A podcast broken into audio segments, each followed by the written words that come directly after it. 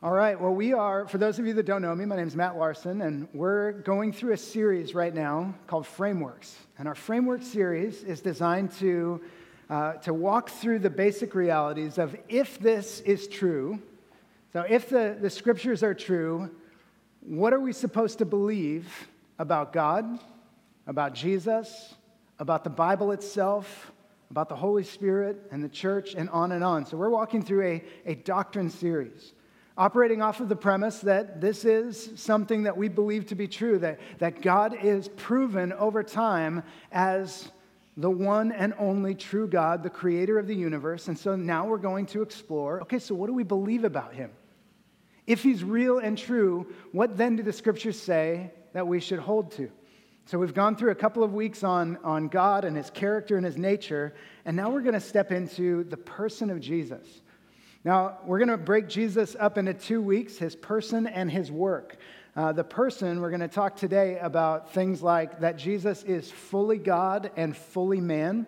So we'll talk about those and the implications of that. Uh, we're going to talk about his virgin birth and his perfect, sinless life and message, just the reality of Jesus walking in perfect obedience.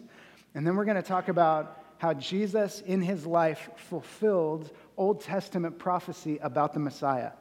And so those things are going to help us understand the, the person of Jesus, his life, and what happened in that time.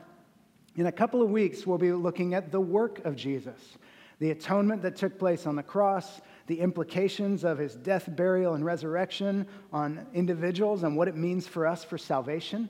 So that's coming in a couple of weeks, but if you're just like, hey, you know, just get to the cross, today we're focusing on the life of Jesus, the person of Jesus, who he is. So that's a bit about where we're going to be going. To start, I want to take us to Hebrews chapter 12. We're going to read verses 1 and 2 as our kickoff uh, in this message. This is Hebrews chapter 12, 1 and 2. And while you're turning there or looking it up on your phones, I'll say this. If you have something to take notes, I probably use about 30 or 40 different scriptures today. It's worth just kind of jotting them down because if one sticks in your head and you like, I want to go find that, I want to study that, uh, it's good to have notes just so that you can go back to it. So that I just thought I would recommend that. All right, this is Hebrews 12, 1 and 2. It says, Therefore, since we are surrounded by so great a cloud of witnesses, let us also lay aside every weight and sin which clings so closely, and let us run with endurance the race that is set before us. Looking to Jesus, if you have an NIV, it says, fixing our eyes on Jesus, the founder and perfecter of our faith, who for the joy that was set before him endured the cross, despising the shame and is seated at the right hand of the throne of God. As Christians or believers, or the phrase that we oftentimes use, followers of Jesus, one of the things that needs to happen in our lives is this full blown attention given to Jesus himself. The Bible actually invites us to live a life that is focused or fixed on Jesus. We look to him, and he defines for us what is true, what is real, what is good, and what is right.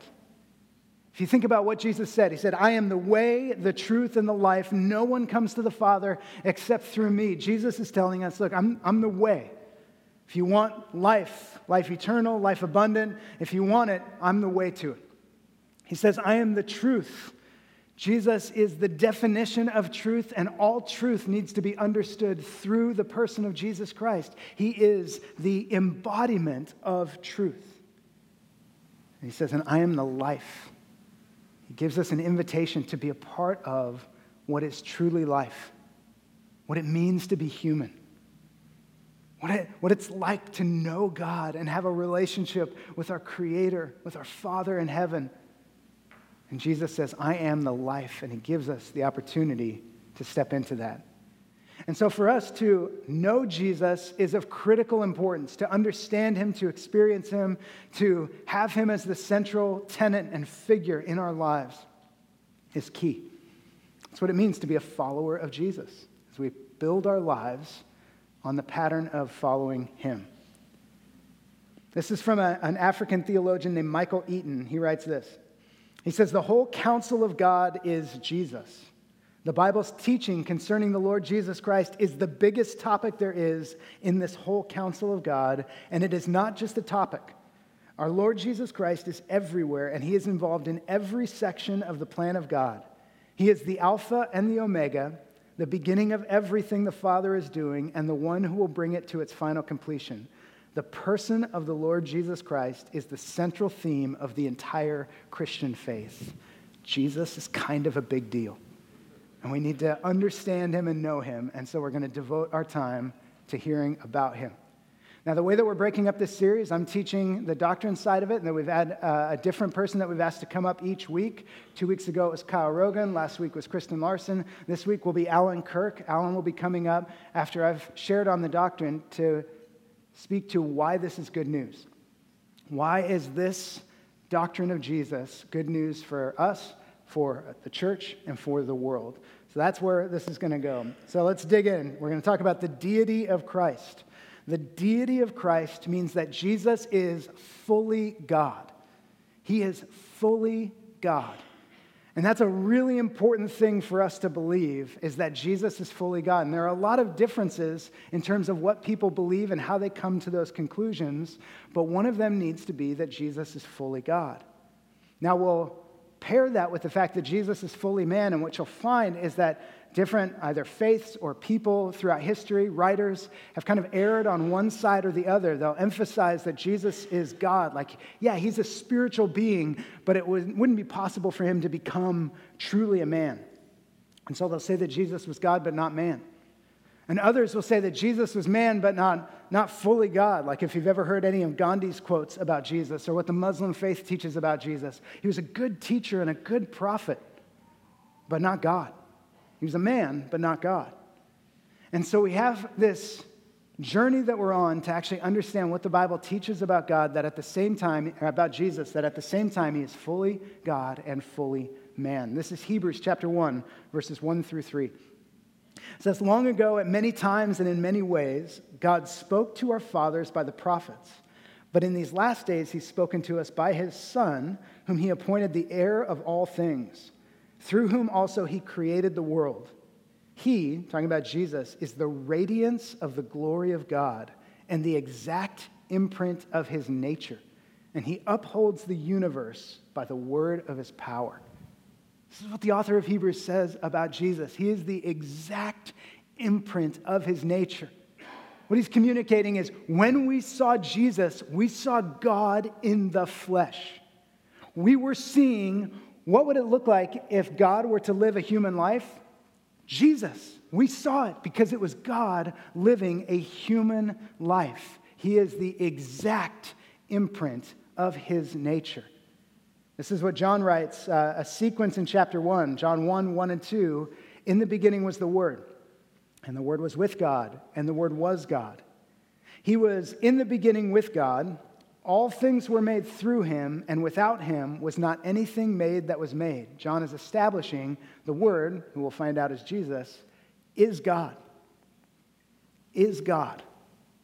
John 1:14 and the word became flesh and dwelt among us and we have seen his glory glory as of the only son from the father full of grace and truth and then John 1:18 no one has ever seen God the only God who is at the father's side he, talking about the Word, Jesus, has made him known. When we saw Jesus, we saw God. The Bible operates under the premise that Jesus is God in the flesh, eternally existing, the second person of the Trinity. Jesus is no less than God who came to humanity. And it's important to grasp that and understand that. Now, you might be thinking, okay, Jesus is God. I get it. That's not that hard to wrap my head around. But the reality is, there are errors in thinking about Jesus being God. Some of the, the primary ones, if you were to look at what the Mormon faith teaches about Jesus, they believe that Jesus is a created being, the brother of Lucifer, uh, who becomes Satan. So you have Jesus, Lucifer, and Satan would be, they, you know, they would be brothers created by God. The Jehovah's Witnesses would teach that Jesus is God's first created being. So whenever it talks about firstborn, they would talk, that, talk about that literally, that Jesus is the first creation of God and that he is not the second person of the Trinity. So those, those faiths would deviate from what the scriptures teach about Jesus, that he is God. In the beginning was the Word, and the Word was with God, and the Word was God. So when we look at Jesus, we understand that the scriptures teach that he is God in the flesh. This is Colossians chapter 1 verses 15 through 17. I will take a minute and explain firstborn in just a second, but it says, "He is the image of the invisible God, the firstborn of all creation." For by him all things were created in heaven and on earth, visible and invisible, whether thrones or dominions or rulers or authorities. All things were created through him and for him, and he is before all things, and in him all things hold together. So, to say that Jesus is a created being, you might look at firstborn and say, okay, well, Jesus is the first creation. But then to say that, you would have to ignore the rest of that passage that says he created all things. Not all things except himself, all things. He is before all things, meaning he is eternally existing. Jesus never had a creation moment where he was created. That is not who he is. He is God, meaning eternally existing. Now, when we hear firstborn, just to kind of put that at rest, uh, the scriptures oftentimes will use firstborn. Sometimes it will talk about the biological birth order. You know, like if you're going through uh, David and all his brothers, David was the last born, and talk about the firstborn and then all the rest of them. Or, uh, you know, of, of, the tribes of Judah, the tribes of Isaac, Judah was the firstborn. Sorry, the tribes of Jacob, Judah was the firstborn. And so you'll see that. But more often than not, you'll see firstborn used to talk about uh, position, prominence. That Jesus is the supreme being in the universe is what the scriptures will talk about when it says that he is the firstborn of all creation. A theologian named David Powell says the title firstborn, therefore, points to the unique and incomparable identity of Christ. So that's the deity of Jesus. We operate on the reality that Jesus is fully God, and then we look to this idea that he is at the same time fully man. Now, there have been some heresies throughout history where people would say, okay, well, I can't really wrap my head around the Trinity, so I'll say that it was God the Father who created everything, and then he sort of morphed into God the Son, Jesus, for the 33 years that he lived on earth, and then he sort of morphs into God the Holy Spirit that kind of goes into all the people, all the places, and that's, that's Jesus, that's God, and that's the Holy Spirit. Um, but that's, that's actually wrong. That's not proper thinking. That's not what the Bible teaches about the Trinity and the nature of God. In fact, there's a great moment where Jesus is baptized where we actually see Jesus going into the waters of the Jordan River.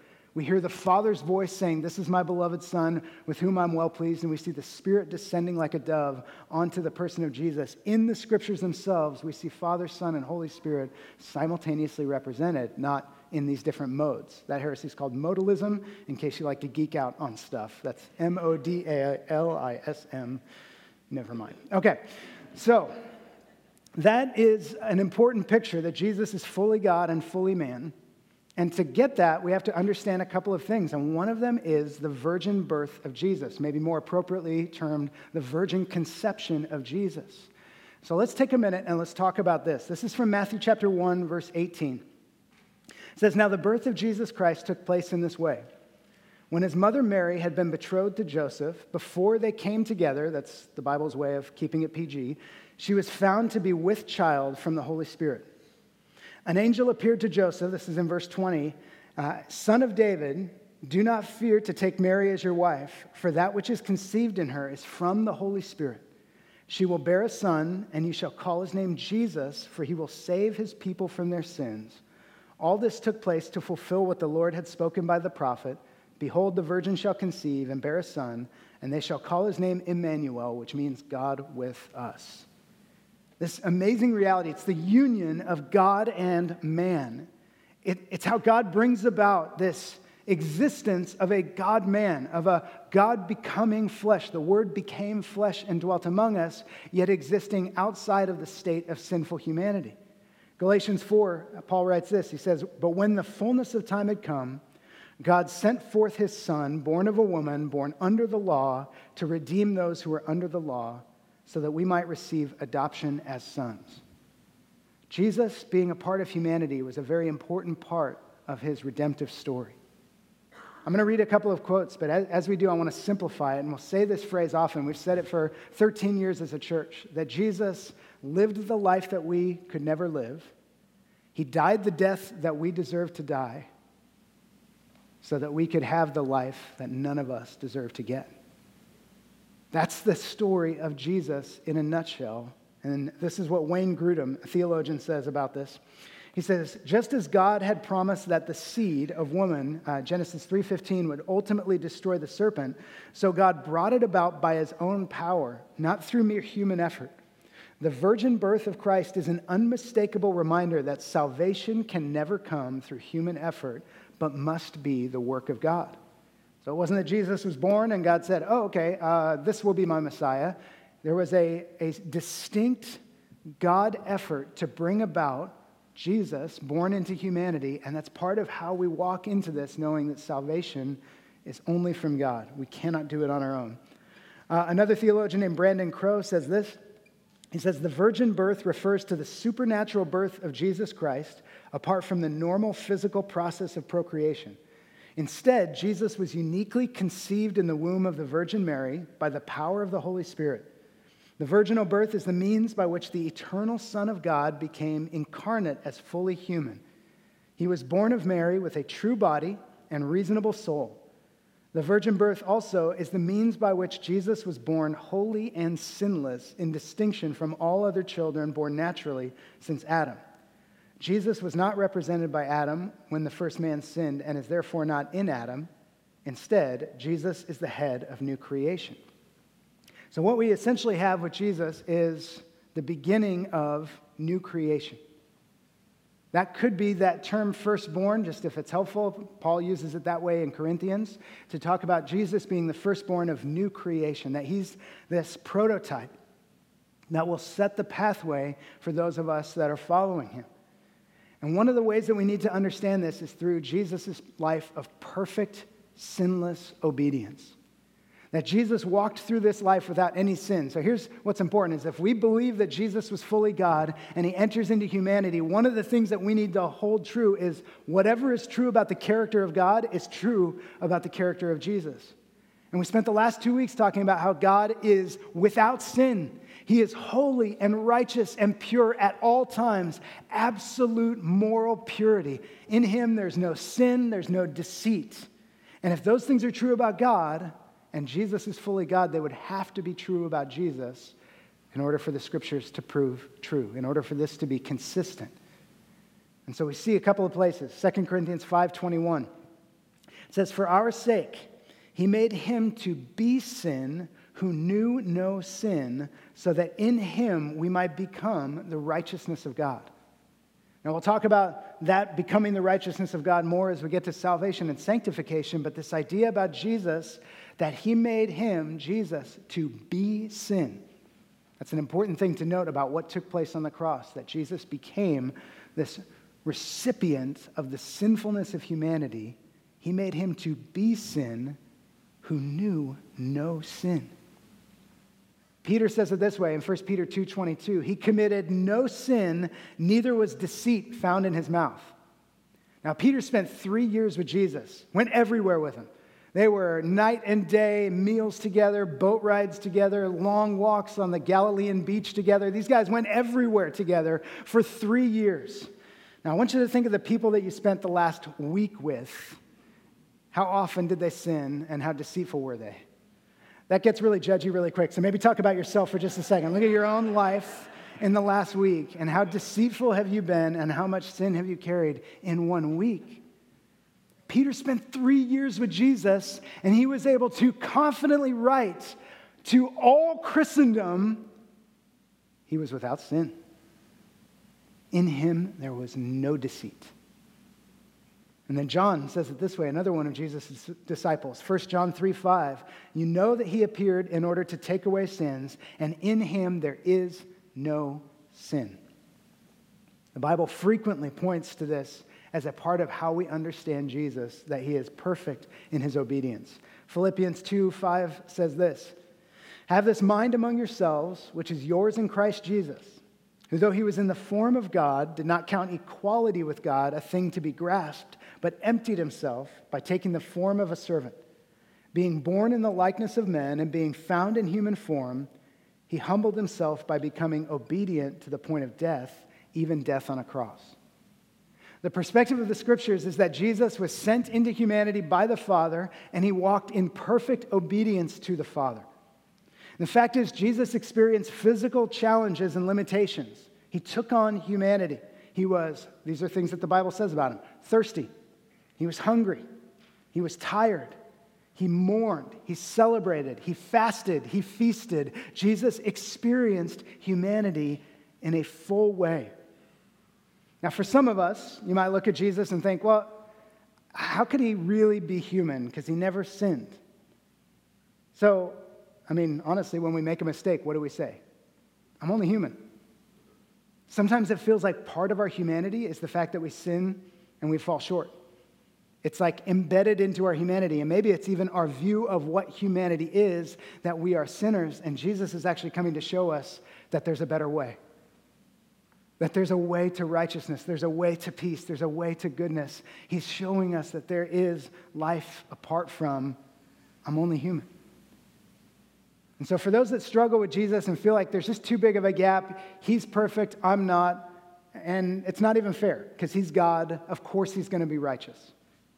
The way that C.S. Lewis puts it, and C.S. Lewis wrote a massive essay on this, and I'm not going to quote the entire essay, I tried to summarize it or bring it down to one small quote to help you understand it. But C.S. Lewis says it this way He says, We never find out the strength of the evil impulse inside us until we try to fight it. And Christ, because he was the only man who never yielded to temptation, is also the only man who knows to the full what temptation means, the only complete realist. Imagine a, a mountain peak, and we're all kind of looking at this thing and thinking, okay, I want to try and I want to try and summit that. I want to try and get to the top of it. And different parts of humanity, we can climb that mountain to a certain point. Our legs give out, altitude sickness, we get tired, we keep trying. Nobody's ever able to make it to the top and we would look at that and we would just say, okay, that, that mountain's impossible to climb. Nobody can climb it. But we've only reached a certain point. We, we gave up before ever even getting to the hard part. And what C.S. Lewis is saying, what the scriptures will often say, is that, well, actually, Jesus did summit that. He, he persevered through the same temptations that we've experienced. He persevered through the same physical limitations that we've experienced. He persevered through the same emotional betrayals that we have experienced. And he found his way to perfect obedience. He was able to summit that mountain that nobody else was able to summit. So it's not just that we would look at Jesus and say, of course, he's God and we're not. We would actually look at it and say, so that's what humanity looks like when it walks in perfect obedience. That's the picture that Jesus gives us of being fully human. A couple more passages on that. I think these are very cool. This is Hebrews 5, 7 through 9, talking about the Garden of Gethsemane. So this is like a commentary on the Garden of Gethsemane. It says, In the days of his flesh, Jesus offered up prayers and supplications with loud cries and tears to him who was able to save him from death. And he was heard because of his reverence. Although he was a son, he learned obedience through what he suffered, and being made perfect, he became the source of eternal salvation to all who obey him. Jesus persevered and was obedient. And this was a, this was a wild thing. The Garden of Gethsemane, it's the only moment that we know of in all of history. It's the only moment that God has let us see, and we believe that the only moment ever that the will of the Son and the will of the Father diverged.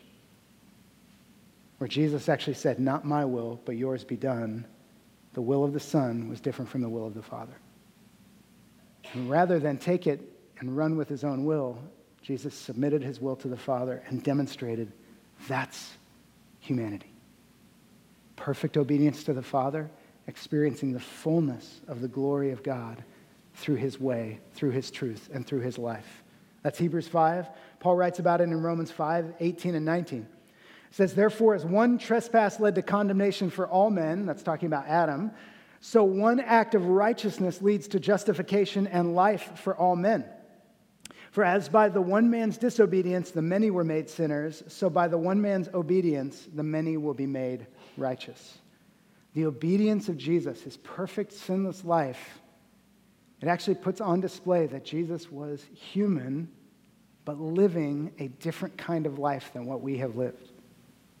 He was showing us what we were, we were created for. what was intended when God made humanity to walk in right relationship with Him without sin in any way tainting that relationship. Okay, so we have Jesus, fully man, fully God. This is who He is. what we understand is that beyond that, the scriptures actually pointed forward to a Messiah long before Jesus ever came, an anointed one. The Old Testament, we were waiting for it. Uh, just a, a, very quick Bible lesson. We'll actually study the Bible in just a little bit, but if you were to look at your Bible, uh, about two thirds of it is what's considered the Old Testament. That's just our perspective that we would call it old. It's really the first covenant. Uh, and so that's the, the picture is the first covenant or the first testament is about two thirds of your Bible. And then the second covenant or the new covenant, the New Testament, is about a third of your Bible. Uh, the Old Covenant was written over the span of about 1,500 years to 2,000 years, from Moses to Malachi, essentially, uh, is about 2,000 years, give or take. Okay, we're just talking, I'm going to talk super round numbers. You can Google fact check me all you want, and I will be wrong, I guarantee it. I'm just giving you a big picture idea. Okay, you good with that? Thanks. If I tried to be accurate, here's the thing. If I try and be accurate, everybody can find some Google that's different. They'll just be like, oh, you said 1,700 years, and it's not that that's ever happened to me before. I just, you know, I had a bad experience. You could say that. Okay. So, big, general, round numbers. Uh, so, that is how long it took to write the Old Testament. And then there was a 400 year gap. And then we pick up with Matthew, Mark, Luke, and John, the Gospels being written. And those, the narrative starts right at about right at about zero, right when Jesus was born. That's actually how we go from BC or BCE to AD, or what's the, uh, the new one? Uh, yeah, Common Era, CE. And so in that, we kind of, the, the mark was Jesus being born that transitioned history from before Jesus to after Jesus. That's what we have. And so now, from Jesus forward, the New Testament was written over the span of about 100 years. From zero, from Jesus' birth to the end of Revelation, is right at about in those late 90s AD. Now, I say all this because some things were written about the Messiah and they were, they were what were called prophesied, where God gave a word to individuals and they would speak about things that were going to happen in the future. And Israel built its hope and expectation on those things being fulfilled. And so that's prophecy. Now, if you were to Google, and I say Google a lot because I know you all do it, even while I'm preaching, you're just sitting there Googling, it's what you do. But if you were to Google prophecies fulfilled in the lives of Jesus or in the life of Jesus, you would get uh, a range of responses some of them get crazy where they're like 300 prophecies fulfilled in the life of Jesus. This said somebody would stub their toe, and Jesus stubbed his toe, and they just, you know, they kind of like try and reach. But if you were to get to like core prophecies fulfilled in the life of Jesus, where you're just like, no doubt, you're in like the 75 range where there were specific scriptures written that were absolutely fulfilled in the life of Jesus. I'm going to boil that down to seven, and we're going to talk about seven prophecies and I'm, I'm pointing out these seven not because they're of particular significance, except that they were fulfilled in his life. There were others that were fulfilled in his death, his resurrection, and the implications of that, and some still to be fulfilled in the second coming of Jesus. But I'm going to focus on seven that were fulfilled in his life, some that he could have control over, like he could actually do what the prophecy said by choice. We'll talk about one that says he spoke in parables. He could have chosen to do that and then others that he had no control over, like the fact that he was born in Bethlehem. So, those are things that we'll look at, and, and just to try and understand how we come to the secure conclusion that Jesus was the person that the covenant was talking about when it pointed to the Messiah. So, here are seven prophecies. You can write these down. I'm just going to show you the Old Testament version, and then you can know that these were fulfilled in the New Testament. First one is Isaiah 7 14. It says, Therefore, the Lord himself will give you a sign. The virgin will conceive and give birth to a son, and will call him Emmanuel. Sorry, Diane, would you show the year gaps real quick, just so that you see this? This is oh, these prophecies that we're going to be looking at were written 700, 500, 520,000 years in advance of Jesus. So that's the kind of ranges that we're talking about, about these things being written and Israel waiting for their fulfillment. This one's in Isaiah, so about 700 years before Jesus was born. We have the, the prophecy about a virgin birth. The virgin will conceive and give birth to a son, and we'll call him specifically Emmanuel. Okay, this next one, Micah 5 2. But you, Bethlehem, Ephrathah, though you are small among the clans of Judah, out of you will come from me one who will be ruler over Israel. whose origins are from old, from ancient times. This has to do with the tribe, this has to do with the location. So we're talking about Bethlehem, the location of Bethlehem producing the Messiah. Now, it would be one thing if there was a prophecy that said uh, the Messiah will come from Hong Kong, and we're talking about 35 million people each year or whatever it is, just massive numbers of people. Uh, Bethlehem, eh, have any of you been to Tehachapi? Okay, that Tehachapi is a metropolis compared to Bethlehem. I mean, this thing is tiny. It's a tiny town in the middle of Israel. This thing is a no name place that nobody would know about. It's tiny. And so for them to say that the Messiah would come through Bethlehem is a, a pretty bold statement. And there's another one of these that we'll get to uh, in just a minute, okay, that talk about a specific location in Israel that is nothing of prominence, talking about Galilee. All right, so the next one. This is from Psalm 78, 1 and 2. My people hear my teaching, listen to my words of the, the words of my mouth. I will open my mouth with a parable. I will utter hidden things from of old. As Israel was anticipating a Messiah, the idea of teaching in parables was part of their understanding of who they would hear from.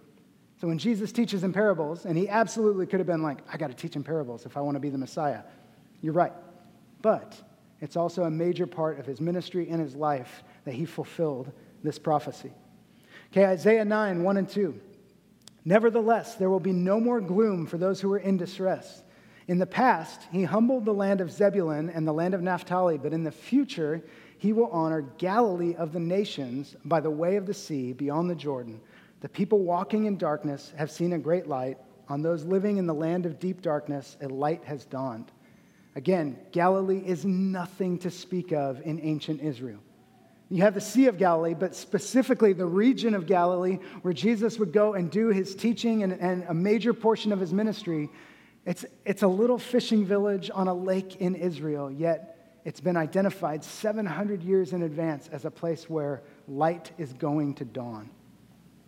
Bethlehem, Galilee, these are things that were spoken about Jesus hundreds of years before he came on the scene.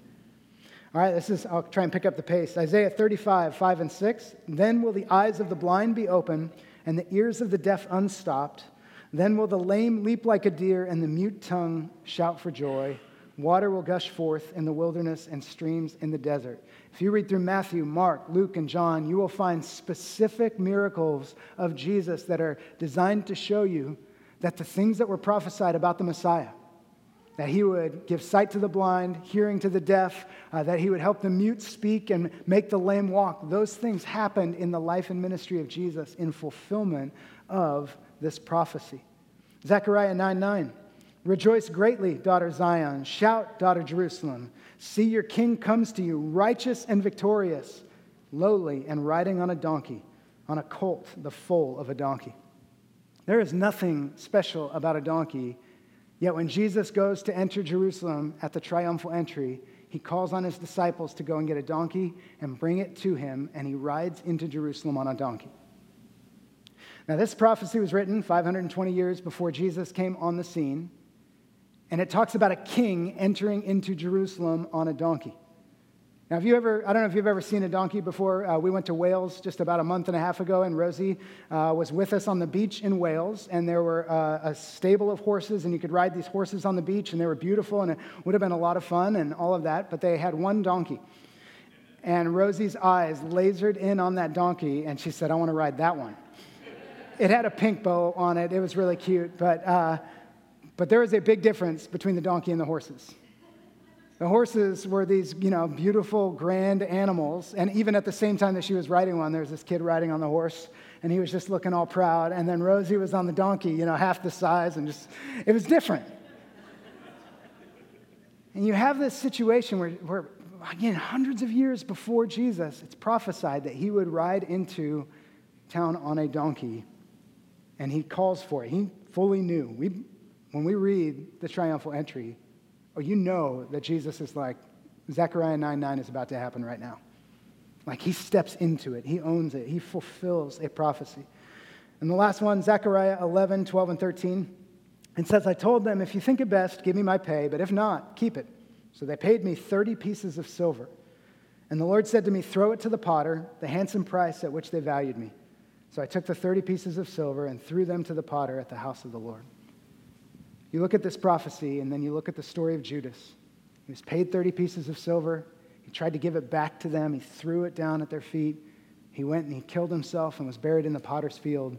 These, these things, the way that this tells the story of Judas, long before it ever happened, 500 years before it happened, and then it's just lived out in the life of Judas and the way that he betrays Jesus, it is a fascinating thing to see how these prophecies were embodied and lived out.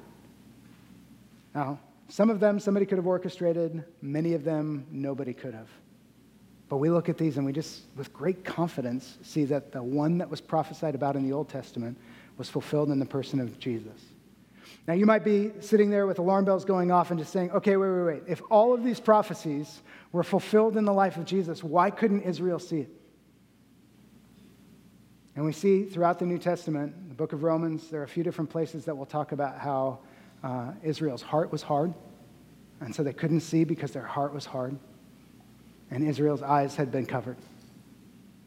In fact, in Romans 9, 10, and 11, Paul will write three, uh, three chapters. Chapter 9, chapter 10, and chapter 11 are all talking about Israel all talking about Israel and the nature of Israel being cut off so that the Gentiles would be brought into the story, and then ultimately Israel being grafted back in. It's a beautiful portrayal of how God, in his sovereign hand, made a way for the gospel of Jesus to go to the nations. And so it's hard for us to wrap our heads around just how obvious it feels looking back on it. You know? It's like you watch The Sixth Sense a second time, and you're like, okay. It's like you read the Bible with Jesus as Messiah in mind, and you think, how could they not see it? But their eyes have been blinded. Just like none of you knew that Bruce Willis was dead. None of you. so that's an important part of understanding this. So uh, I'm going to bring Alan up, and he's going to talk about why this, this doctrine of Jesus, is good news. So, Alan, come on up.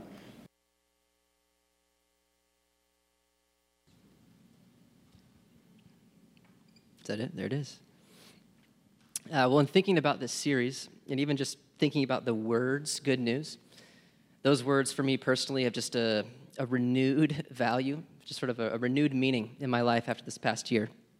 Uh, it's almost a year to the day that my wife and I got the crazy news that we were pregnant, and we've shared that story with many of you the, the long road of infertility and uncertainty and not knowing if that day honestly would ever be a possibility for us. But I'm sharing this now because that was a Saturday that we found out.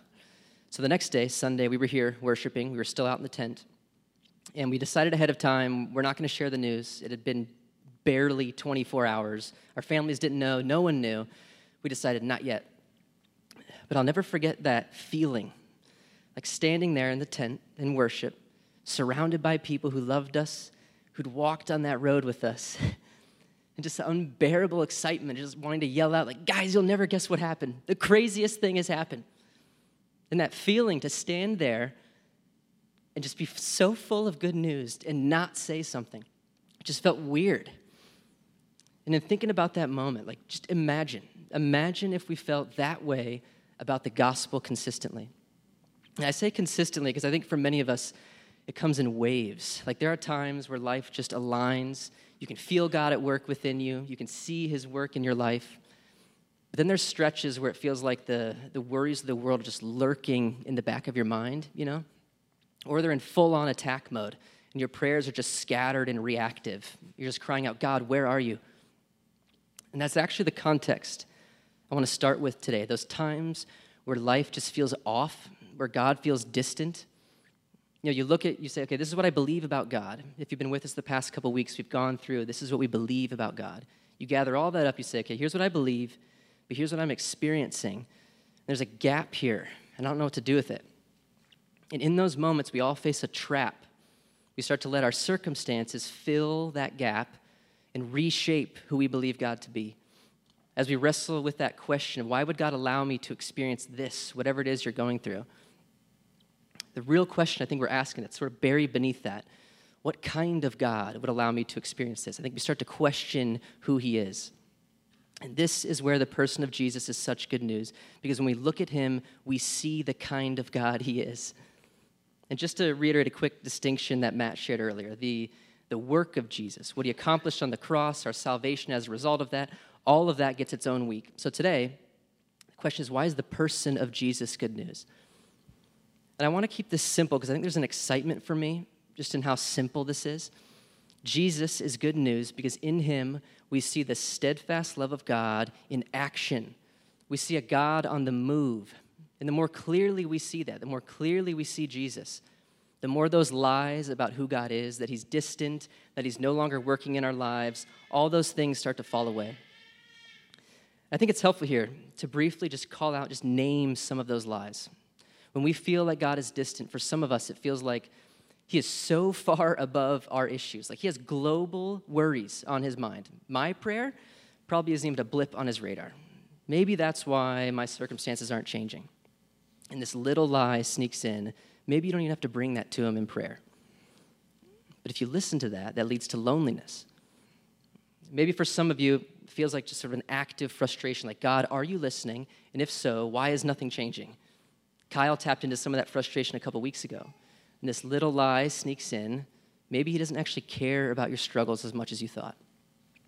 But if you listen to that, that leads to bitterness. Maybe for some of you, you feel like God is punishing you. There's some hidden sin you've forgotten to repent for. That's why things are this way. Or you're praying the wrong way. There's some technicality. He's not actually hearing me. All these lies start to sneak in. And honestly, they just start as whispers usually. We don't pay much attention to them. But if we don't pay attention to them, they will just siphon the life out of our faith. Like these are those thorns Jesus mentions in the parable of the sower. They choke out our faith if we don't root them out. Pretty soon, your faith will just be going through the motions, it's lifeless. And before long, you'll actually start to believe maybe he's not who I thought he was after all. But is that what we see when we look at Jesus in the Gospels? If any of those lies were true, we'd expect to look at Jesus in the Gospels and see someone so busy, so focused on his mission that he just walks past the lame, the blind, the lepers, saying, The cross, like the mission I'm on is so big. It's so much bigger than you guys could imagine. I don't have time to be bothered by your illnesses. I'm sorry. Or we'd expect to see someone kind of take the long way through the city, just avoiding the sinners and the outcasts, just repelled by their unholiness. But what do we see when we look at Jesus? Listen to this description Paul said. We just read this earlier. This is Philippians 2 6 and 7. He's describing Jesus here and says, Though he was in the form of God, did not count equality with God a thing to be grasped but emptied himself by taking the form of a servant, being born in the likeness of men. Emptied himself, taking the form of a servant. Like, this is something totally different. If you just open any gospel, pick a spot, and when you see Jesus, you'll see someone who looked on the brokenhearted of this world, and his heart broke right alongside theirs. He didn't look down on sinners and outcasts, repelled by them. He knelt down, he embraced them, this entire idea is expanded upon. It's an awesome book called Gentle and Lowly. And in it, the author Dane Ortlund, he says this. He says, The cumulative testimony of the four Gospels is that when Jesus Christ sees the fallen mess of the world around him, his deepest impulse, his most natural instinct is to move toward that sin and suffering, not away from it. He is drawn to us. Remember the reason Jesus was even here in the first place. Matt hinted at this. He came to live the life we failed to live, to die the death we deserved. But why? So we could be reunited with Him. He came to live the life we failed to live. He willingly put Himself through pain and suffering to be with us. What kind of God would do that? That's a God driven by His love to save His creation at all costs. That's what we see in Jesus. He's the rescue plan. He is the steadfast love of God in action. Just look at all that was covered today. Just notice the trajectory of God's movement. What began as Old Testament prophecies pointing to a Messiah then takes the shape of Jesus, Emmanuel, God with us, and now his spirit resides inside of us. Like, notice that. He's getting closer and closer and closer. Our circumstances try to tell us a story of a God who is distant and uninterested in our lives. When we look at Jesus, we see a totally different story we see the story of a God so driven by his steadfast love that even after his creation stepped away from him in the garden, he has spent the rest of history in pursuit of us. Like, that's the real story. That's crazy. When you're feeling disconnected, look at Jesus. You'll see a God who is on the move. And when God moves, he moves towards you, not away from you. But what do we like what do we do with this? How do you keep this from just being knowledge bouncing around in our mind? Like how does this flow into who we are? How does it speak into those moments when God feels distant, when your prayers are just full of God, where are you? How does Jesus speak into those moments? And I want to point us to a psalm. We can equip ourselves for those exact moments. Uh, it's Psalm 13. I don't know if you're a, uh, a highlighter or a bookmarker, uh, but this is a good one to mark. You can make this a go to when you feel God is distant. You can literally pray through this. It's just six verses, but David lays out such a valuable pattern of prayer here, and it points right to Jesus. Listen to this. Just listen to the tone right off the bat. How long, O Lord, will you forget me forever? How long will you hide your face from me? How long must I take counsel in my soul and have sorrow in my heart all the day? How long shall my enemy be exalted over me? Consider and answer me, O Lord my God. Light up my eyes, lest I sleep the sleep of death, lest my enemy say, I have prevailed over him, lest my foes rejoice because I am shaken. Just pause there for a second. These are raw words. Like, this is the voice of someone in the thick of it. You know, I think right away you see we have a license to cry out to God with our raw feelings. He wants to hear from us. But David doesn't just leave it at this. If our prayers just remain here, just unanchored, sort of lashing out to God, eventually that will turn into bitterness. But there's a foundation here. Look where David goes. This is even after crying out, How long, O Lord, will you forget me forever? He says this, But I have trusted in your steadfast love. My heart shall rejoice in your salvation. I will sing to the Lord because he has dealt bountifully with me. Another translation says, For he has been good to me. I mean, this almost sounds like two different people, right? Like, how does a prayer that begins with, How long, O Lord, will you forget me forever, somehow end with, I will sing to the Lord, for he has been good to me? How is that possible? Look, look through these first four verses, honestly. Is there anything good in these first four verses? What good is David talking about? David is showing us the true foundation of our faith. He still cries out to God, but he's not clinging to his circumstances to be changed for his hope. His hands are open because his faith, the weight of his being, the weight of his hope, everything is resting on a foundation built on who God is. I trust in your steadfast love. His goodness, the goodness of God, is not rooted in our circumstances, it's rooted in that steadfast love. And Jesus is the visible incarnation of that love. He is that love made manifest. I love this idea. Like David first prayed these words thousands of years ago. The Messiah was just a prophecy. And we can pray these exact same words, but with the knowledge of having seen just how far that steadfast love will go in Jesus. It was that love that kept God from giving up on Israel all those years in the Old Testament where they kept turning away from him and turning away from him. That same love compelled the Father to send Jesus as our rescue plan. For God so loved the world that he gave his only Son. And it's that same love that drives Jesus, that drove him to finish his mission through crazy pain and suffering for the joy set before him. He endured the cross. When it feels like God is distant, like he's stopped working in your life, look at Jesus. Remind yourself how costly this rescue mission was and you can ask yourself would a God who's invested so much to save his creation just stop to leave us suffering needlessly, even for a moment? That's not what steadfast means.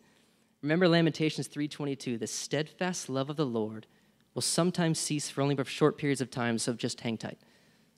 No, the steadfast love of the Lord never ceases. His mercies never come to an end constant, dedicated, unwavering. He is a God driven to action by his love. That's what we see in Jesus, and that's true even in those moments when you can't hear, feel, or see it.